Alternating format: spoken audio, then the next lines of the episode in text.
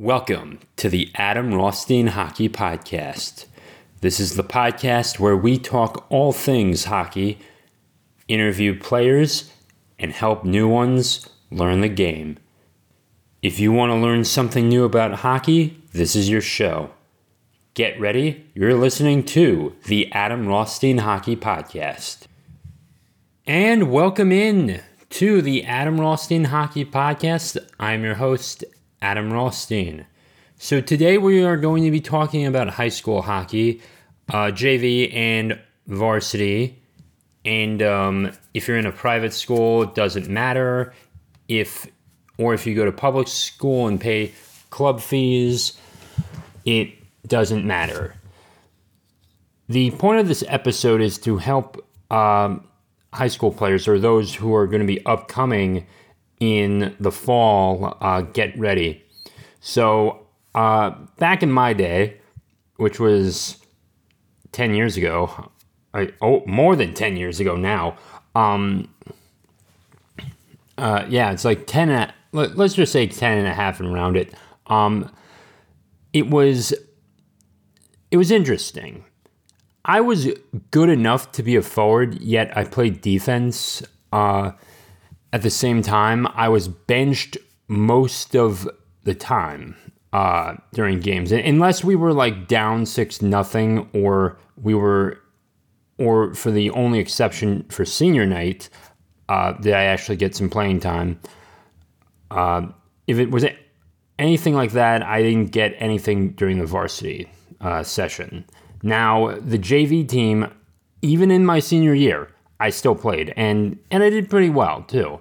And these were kids who did play maybe single A travel or were sophomores and not, or freshmen and not, but they were travel. And then the uh, older players were juniors and seniors who were playing house uh, back in Bethesda where I was. Um, that's a pretty interesting take. So I did want to just lead into uh, that background uh, of me. Now, for you, the listener, uh, if you are a parent or you are a student uh, going into high school or you're going into your next season, uh, I'll say that uh, no matter what, uh, listen to listen to the coach um, and remember, you know, the coach, you know, don't ask when you're going to play um, when you're on the bench. Just, just look to the coach unless it gets specific instructions beforehand. If you have any questions on on you know what you need to to to get more playing time, ask him or her. Ask the assistant. Um, get some advice uh, because the goal at the end of the day is that you want to be a, a great asset to your team, both on the ice and off the ice. And and I said off the ice because you do want to be a good classmate to your teammates because you are going for the same you're going to the same school, you are representing your school as well. And and you also want to be a good student.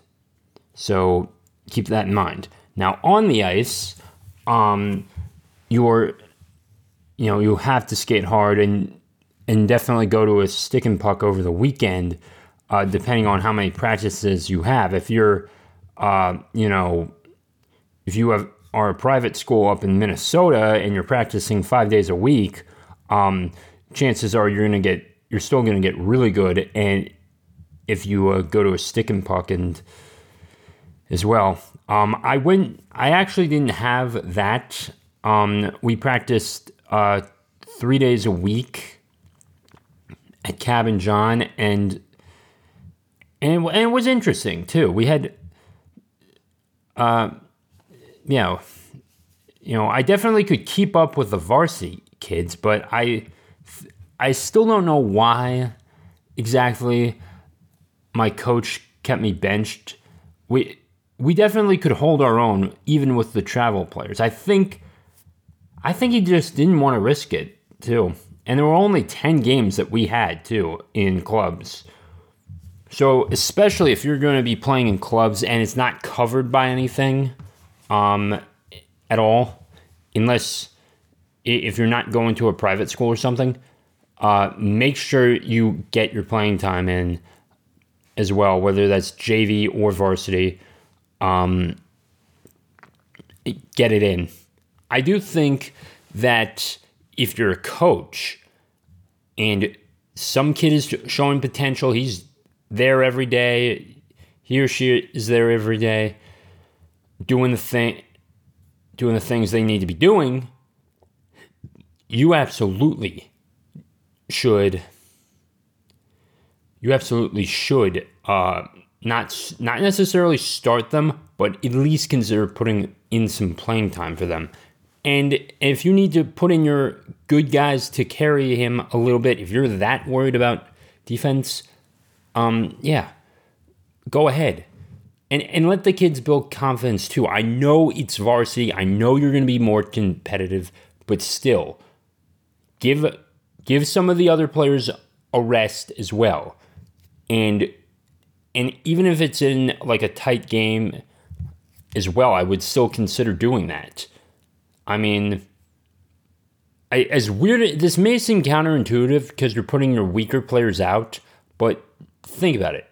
If you give some of your other players a chance to rest a little longer, they're not going to take as many shifts and they'll have fresher legs than your opposing team most kids don't get to play uh, for Friday Night Lights. They don't get to play on the Friday night game, and I, I was one of the lucky few who actually did get that out of out of everyone because um, most kids don't play sports or or get on the varsity team. They don't, and and I'm grateful for that, and and um and you know and the girls got into the high school hockey and and we're in Maryland, so I so uh, during the 2010s, it was starting to build up a little more, and we got more confident um, as well. We got, um, you know, fans, everything, and and um, if they're right by the school, absolutely, you should go to the game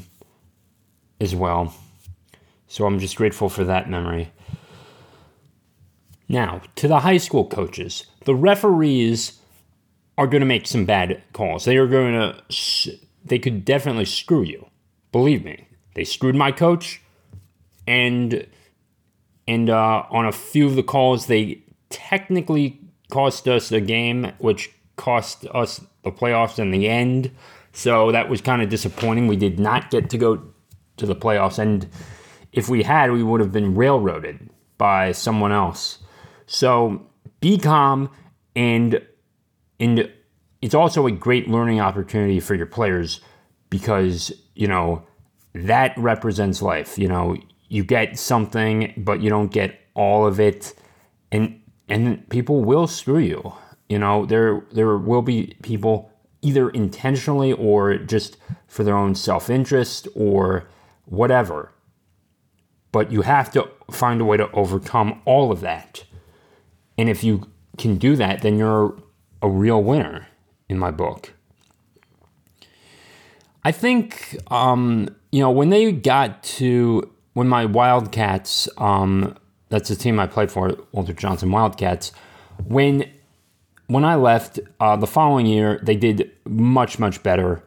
And I think with all of that, they, you know, they just kicked butt too. They they kicked butt. They had fun in and and even though they got railroaded by Churchill, um, Churchill High School, uh, Winston Churchill High School, no one else. But the yeah when they when they got to the playoffs, they lost nine nothing too. Um, and that's another thing I do want to discuss is that there are definitely many players who go to one school who live in in this one neighborhood who can just beat you too. And and that's another thing as well. You you have so many, you know, guys in AAA um tra- like midget or and, and they're like coming up from bantam um and everything and and they're and some of them are about to go into the juniors. It can get real intense.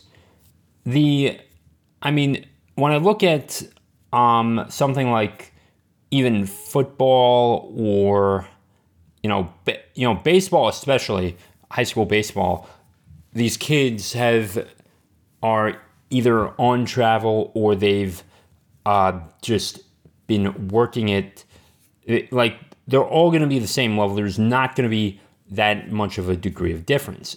Hockey is really was really different. There were some kids who just started out too, which is insane to me.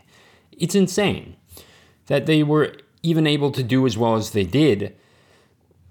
I mean, I got checked too, and I was playing for about a few years and, you know, five years before I got to WJ on the WJ club team. And, and then when you have teams like, you know, that have like all the travel players, they have, you know, the best goalie in the county too. They have all of that they you know they're going to dominate and and it is not the best too it's not like i don't think we should be operating like that the, you know the really aaa midget players are just dominant. They're dominant. And then you have the single a players the double a players who are not quite as good but then but they still hold they still hold up too. And then you have the house players too. I think I, th- there's no way you can really do all the levels, and I'm grateful uh, for what they did in Montgomery County, which is you know have the JV teams as well, and and we're mostly in house too. And then there's and there's still kids who do incredibly well with this, you know, as as well. So the approach to what I would consider um, what I think should change with high school hockey, if you're in the uh, public school, if it's not clear on all these levels, if it's not wide enough of a gap, put the house players as your JV team, and then you put the uh, travel teams. Uh, you put the travel team. The travel players go on the varsity team. Uh, there, there we go.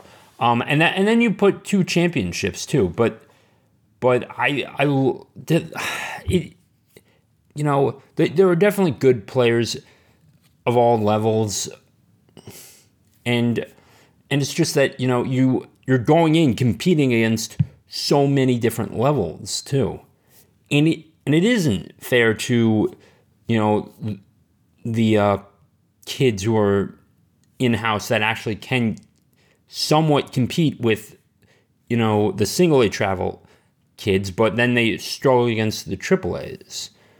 It, it can it is really difficult, and and uh, we lost uh, we lost a game um, to Churchill ten to nothing, um, and I took the last hit, and and with that, you know, they had all the travel players, not anyone who was in house playing house league was on the JV team.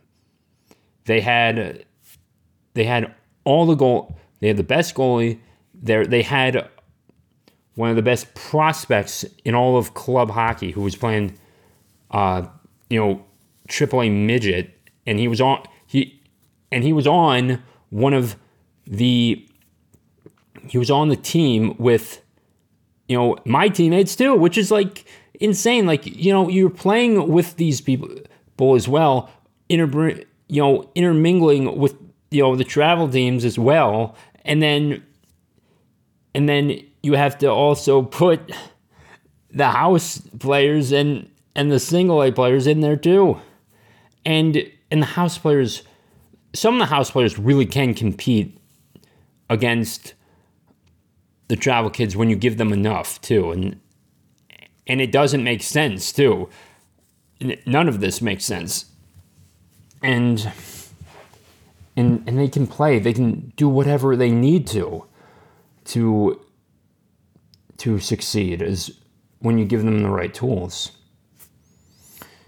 Uh, the 10 nothing game was, you know, a primary example of why, like, you can get railroaded. So, so I don't know how it's done in Minnesota or up north, but here it's it's different. And and I say um, if you're doing uh, triple A and you don't want to compete, if you don't want to, and, that's another thing too. They get they get more practice time than the kids that didn't make it. That doesn't make any sense either to me. Or they have to pay out of pocket again uh, when they're not on a team as well. So they so think about it. The travel kids are getting easily four to five days of practice, and and then you have the house players who get maybe you can get maybe three if you have the two high school practices. Oh, okay, they get like two extra additional practices to the travel kids. Let's just go with that. It's it would be better if if we had a rule on who can who could compete. The church, the Winston Churchill hockey team was the most dominant hockey team in the state of Maryland. So, so not only were we facing the most, the toughest team in the county, we were facing the toughest team in the state every year, and and they railroaded everyone.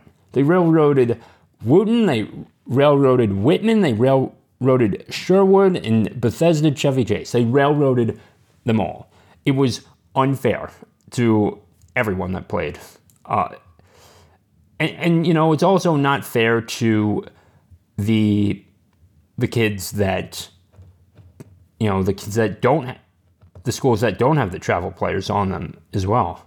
So it, the, the level of competition is wide. It's wider than uh, basketball or baseball or even football too, because you know you can always get that one big guy who who looks like a refrigerator and and just put him as a lineman or whatever in football. You can you can do that, and you can definitely train you know people that have never played the game, and then they can then they're like almost immediately on the level of the other kids, or they can, you know, be effective at least. Baseball, the kids that, are, that go on to baseball or varsity baseball, they're they're there essentially. They are already ready to go because they've been playing the game for so long. Uh, field hockey too, even doesn't have this degree of difference, but you take it to the ice, it is that degree of difference that's insane. Like there's like four degrees of difference between everything. Could could someone you know, house players do make it. Um, one of my teammates uh, did well, but he was, you know, he was not there. Like he, like he had more playing time with me, but even he was still benched um, from uh, my team, my league, uh, not associated with um, Walter Johnson. But but you have to consider this that it's that um, if if you're a commissioner, you have to consider the fact that there could be that different variability. Uh, yeah. Now, um, high school drills. Let's let's get to that real quickly. Passing drills. I'll I'm gonna put something on my Substack uh, as well, or I'll put out a video, um, and I'll or something. But but I'll explain this. Have your players go to the four dots um, in, in the center of ice where they face off when you go off sides within those dots, set up some passing drills. Have one player pass to the other, and then the other player go, and then and then face off. Then for the next passing, have one player from from the blue lines start out. Uh, then you have them uh, turn and then backwards skate, and then they would repeat the process on the other side, and then they switch off um, as well. And then for the final one is they would go counterclock. They would go counterclockwise um, for this. Uh, one player would pass to the other. Would pass to the other um, on let's say the left side. They'd pass up, and then they'd follow the puck uh, with the three players as well and and and this could go uh, two and two players could do this simultaneously, but they'd have to like really get this down as well, and that would be your final one. Um, I'll try and see if I can find a video on this uh, to link this as well. Um, so just uh, yeah, so if you do want to subscribe to the YouTube channel, I'll put something out there as well, and I'll leave a link to that in the show notes and as well. So so that's the passing drill. Um, work breakouts uh, for coaches. Get your players to work on the breakout. Get them going, um, and not just and, and don't have them dump and chase if they can, if they're gonna struggle to, um, you know, you know, you they could dump and chase uh, potentially, and they could get to the puck, and then they could work it. But you need your D back as well. But that's not your optimal thing. I would say only do that if if you just want to keep the clock moving and, and get a good change in. Um, when you have fresh legs and you got the puck, take it up ice, ice, work with it, have your players talk to each other out there, make some good passes, and set up from the point, shoot, skate, score. That's my philosophy there. So simple breakout there. Um, penalty kills and power plays. Let's talk those. Get PK1 going against PP1. Power play is PP, PK is penalty kill. Get them working down low. Have one put, you know, drop a knee if they need to as well and uh, box it up. Box it up. Four players make a box and uh, and uh, and cover your goalie. Cover that loose end if you need to.